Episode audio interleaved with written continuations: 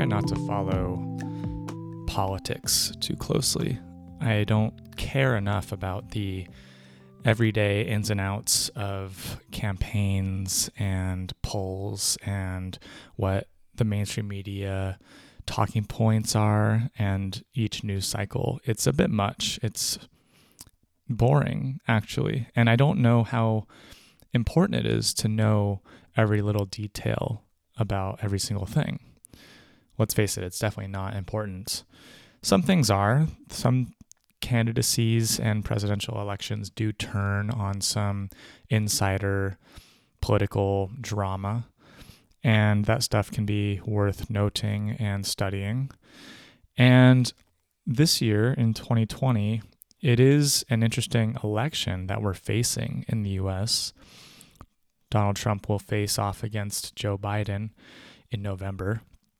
I'm recording this in September, and I'm kind of one of these casual, left-leaning people resting on my laurels, or the laurels of a rational society, as it were, assuming that Joe Biden will win easily. And I know that that's dangerous. I felt the same way about Hillary in twenty sixteen, and I was devastated. I was shocked when she lost to Trump. So, of course, it can happen, and it can happen again. So I think we have to worry about that and be diligent to make sure that he's defeated. But what does that mean? I suppose it means we have to get out the vote. We have to rock the vote. We have to turn up. We have to show up. All the usual platitudes we hear every four years, and I think it's true. America undervotes. The number one vote getter in the last election was no one showing up. The majority of people in the states cast no vote at all. Um, after that, Hillary had the plur- the popular vote, and Trump was only supported by like sixteen percent of the country. So let's keep that in mind. It wouldn't take too much to vote him out of office if enough Democrats and left-leaning people show up. But it's not just about showing up. It's about showing up in Michigan, Wisconsin, Ohio, Florida, Pennsylvania, I guess. These swing states, these are the votes that matter because of the stupid, ridiculous electoral college system that we have. As a New York registered voter, my vote certainly doesn't matter. New York is blue. It's represented by blue uh, superdelegates who will cast their votes for Biden, definitely. And the majority of New Yorkers are Democratic. That's not changing anytime soon. So I personally don't feel a need to vote, and I especially don't feel compelled to vote for Joe Biden, given the candidate that he is. I would love to vote for Bernie Sanders, as I did in the two thousand sixteen primary. I would love to vote for Andrew Yang, my Democratic candidate of choice in twenty twenty. Yang ran on a universal basic income platform until he was defeated, or rather suspended his campaign. So that's kind of how I stand, and I'm in this tricky position of advocating for my friends, acquaintances, colleagues, et cetera in the states to vote for Biden, but advocating mildly, because Joe Biden is not an amazing candidate, even though I think he's kind of a cool guy. I liked his bromance with Obama. He's very flawed, and the whole system is super flawed. The Democrats kind of suck, not as bad as Republicans, but it is hard for me to personally feel invested and supportive of the party at the moment, and it, of politics in general. It's easy to feel apathetic and disillusioned. So I want to go into that today and hit some major points, starting perhaps with a recent event. Joe Biden recently gave a speech at something about a Hispanic Heritage Month rally or event. I'm going to play a sound clip. This is him at the podium reaching for his phone. I just have one thing to say. Hang on here. All right.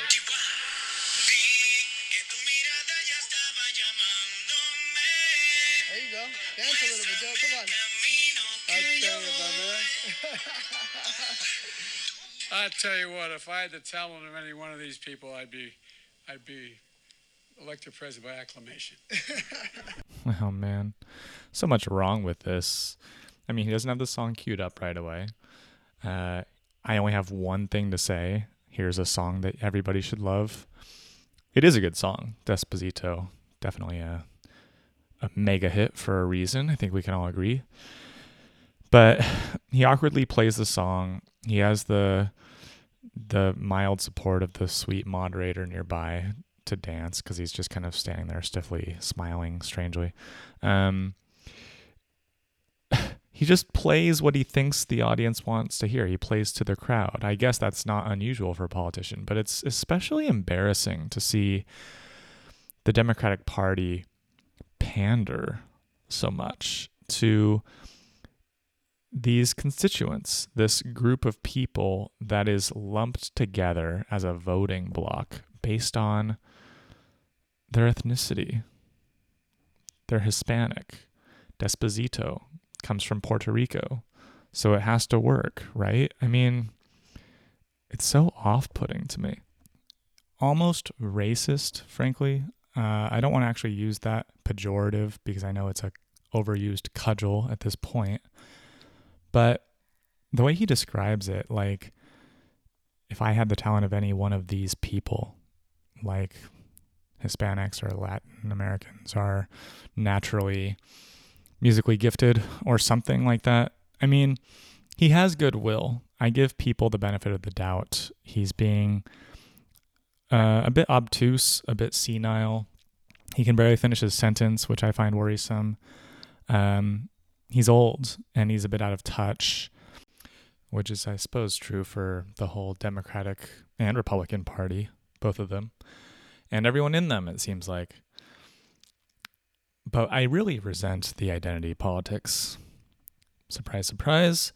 I think it's really inappropriate to pander to constituencies and voting blocks in, in this way, as if all Latin Americans think the same and feel the same. I mean, plenty of them are conservative. And to do that with black people as well. Here's another sound clip that you might be familiar with. Listen, you got to come see us when you come to New York, V P Biden. I a, will. It's a long way until November. We got more questions. You got more questions. But I tell you, if you have a problem figuring out whether you're for me or Trump, and you ain't black. It don't have nothing to do with Trump. It has to do with the fact I want something for my community. I would love to see. Take a look at my record, man. I extended the voting rights twenty-five years. So, yeah, you ain't black if you don't automatically vote for the Democratic candidate. You ain't Latino if you don't love the song Despacito and automatically vote Democratic because they're a little nicer about immigration policies. How could you possibly think anything conservative slash Republican if you're black or Latino? How could you possibly be against abortion? Biden and the Democratic Party group people based on their identities and assumes that he should have your vote because of it, as if all black people should vote the same due to their skin color. I find this a ridiculous idea. I just find it absolutely preposterous that somebody with darker complexion can't somehow uh, have the policy and agenda beliefs of a conservative. I mean, that's just preposterous, especially when you consider that religion is higher among minority groups and communities, so that Latin Americans and Black Americans are more Christian and have more Christian values in plenty of communities than white people do. So I think it's dangerous that Biden tries to run on that. Now, the Democratic Party traditionally has always kind of segmented the population into various groups, such as workers, students, retirees, minimum wage workers, labor unions, teachers, firemen, police officers, steel workers, construction workers, et cetera. Some of these groups make sense, definitely more sense than race or gender. Hillary, by the way, ran on being a woman, need I remind you, and as such, Plenty of women blame her, blame sexism for her loss because she made it about her gender.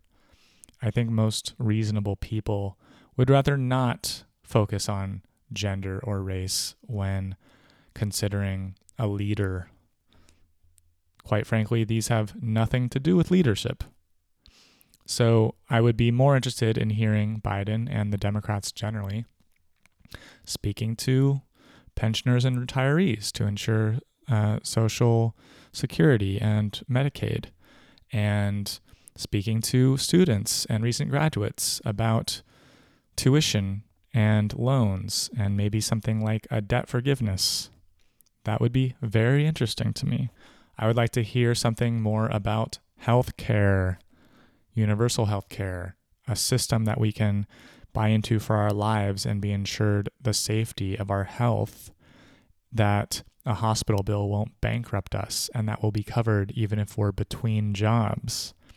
Why aren't Democrats talking about that? I find it strange. I find it weird. And look, maybe they are. Maybe they are. Maybe that's what he went into in his speech after Despacito. Or maybe he mentioned it in that podcast with the host that sounded much smarter than him, asking for quantifiable points that would help his community.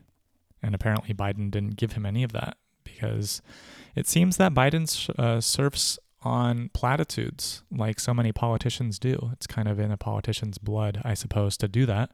Kamala Harris, his V P, is no exception, picked for quite evident reasons, it would seem, being black as well as indigenous, as well as a woman. But maybe that's cynical of me. In any case, it doesn't seem that either of them have too much of a really strong moral compass or something like true stalwart beliefs the way that Bernie Sanders or Ralph Nader have had in my lifetime. People I've actually admired for standing up for true values. But maybe idealism is too much to ask for in a presidential candidate. It's hard to say that, having lived through Obama and viewing the pure joy and jubilation that he brought. But I'm happy to accept ex- an extremely boring president, a competent leader who knows how to simply get things done in Washington, D C, who knows the right kind of people, who can make rational, informed decisions. And I hope Biden is that. I'd be very happy with such a person as president. But there is another quality about Joe Biden that makes him an undesirable or less desirable candidate, and that's how he is as a man. A creepy, dirty old man. Uncle Joe. The borderline child molester, if I can say it. I probably can't, given that videos, video proof of him awkwardly groping young girls have been scrubbed from the internet. There have been many supercuts and video footage of him on C-SPAN and group photos, posing as close as he can to young girls and touching them and whispering in their ear and touching their faces. Very weird and very disturbing. I mean, nothing criminal, nothing illegal, nothing that I would call the police over, but if I was the parent of such a child, I would probably keep her away from him. And if it's as far as it goes, I mean, it's just a little weird and socially inappropriate. And that's not a crime. It's not the end of the world.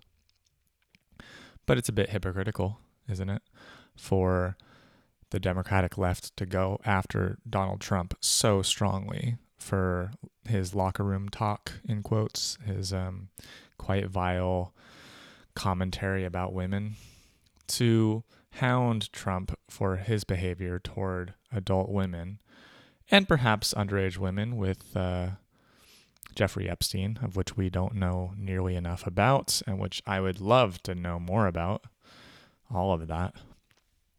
It's a little strange that the left is so quiet and complicit in the behavior of Joe Biden. This is not my cause. I don't care to die on this sword.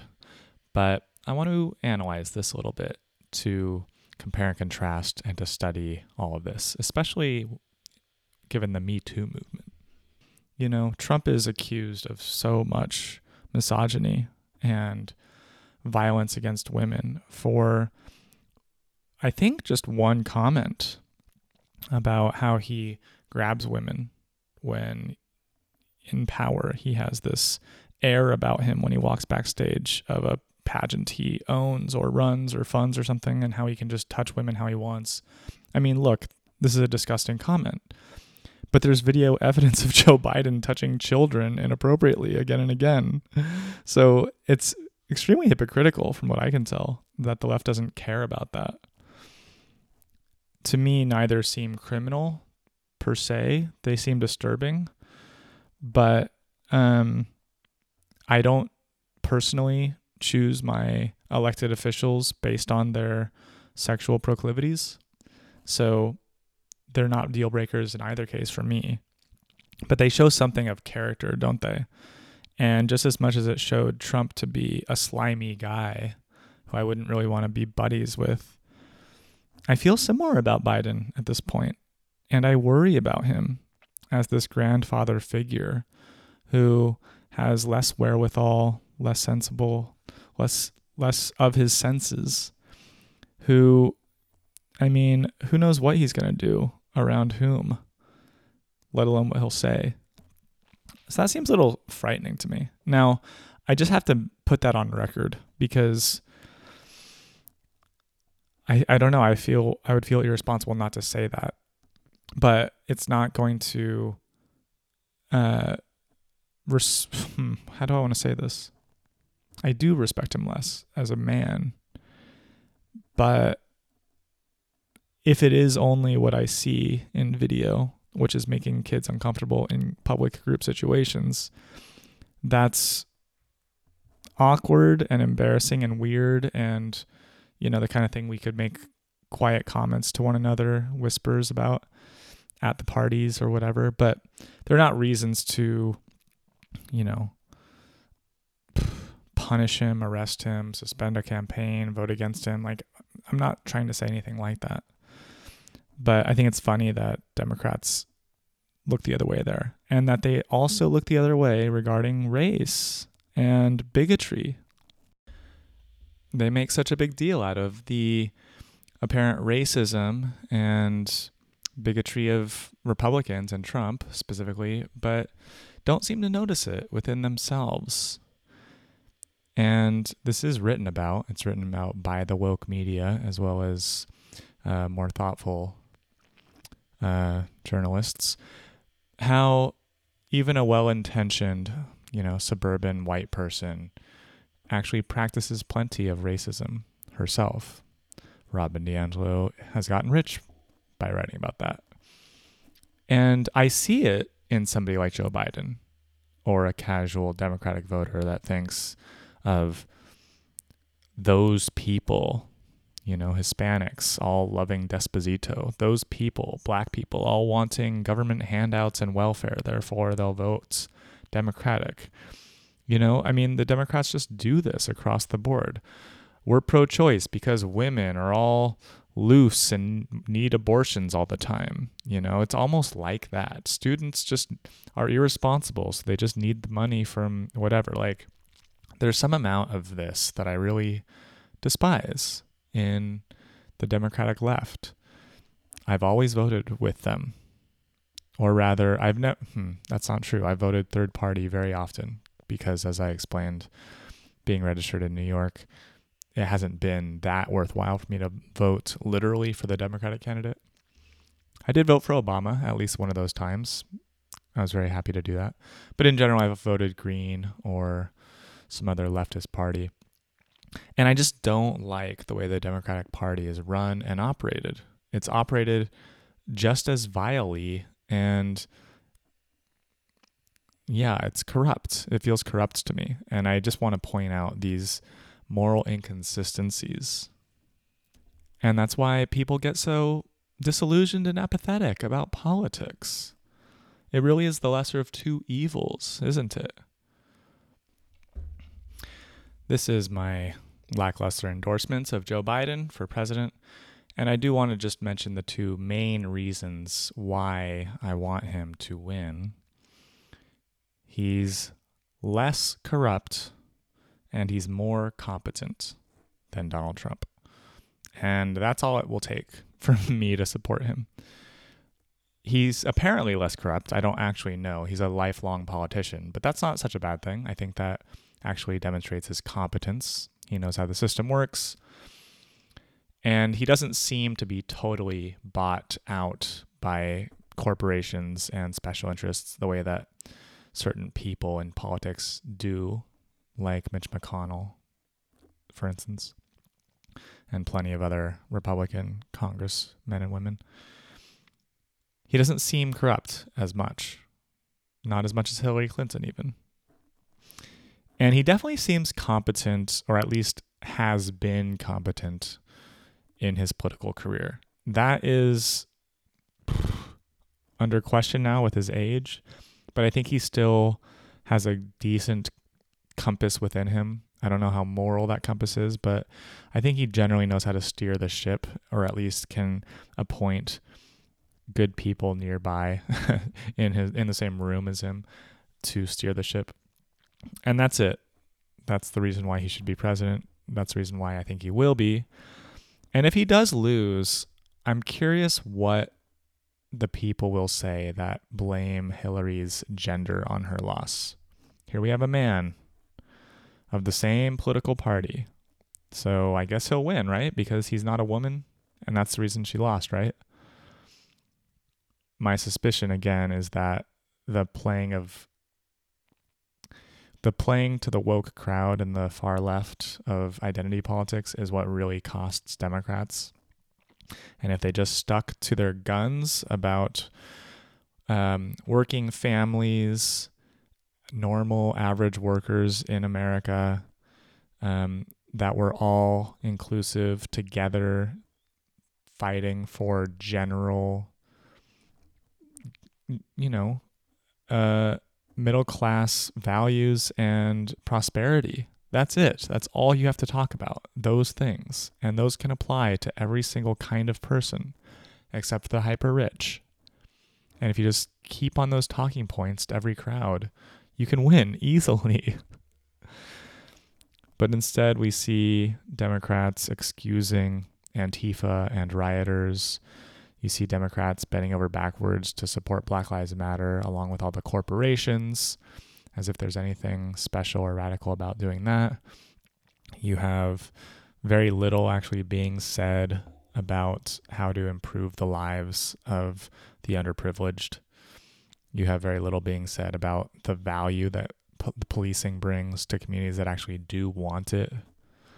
Uh, Kamala Harris is especially hypocritical about that, given that she has indeed gone on record as s- tough on crime in the past, and now she's kind of pandering to the anti-police crowd today, thinking that that'll get her the votes.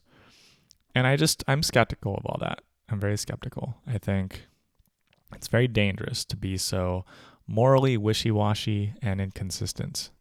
That hypocrisy is a failing policy. It's a bad look.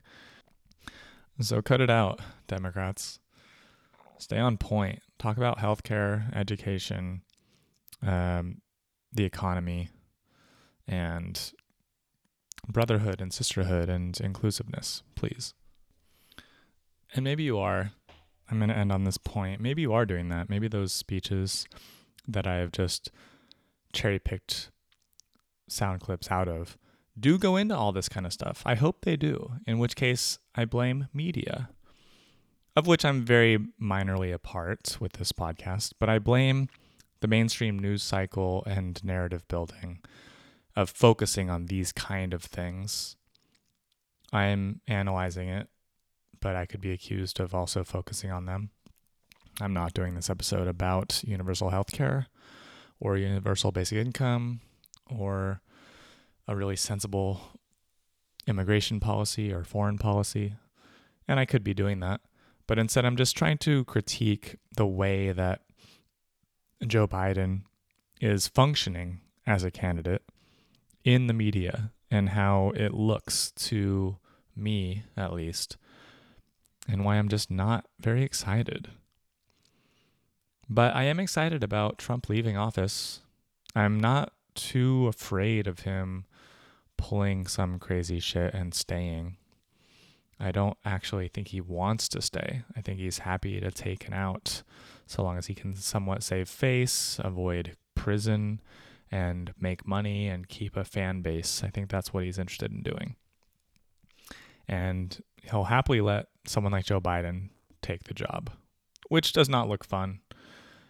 It's plenty stressful and difficult, especially in times like these. So yeah, it's time to get real and focus on real issues.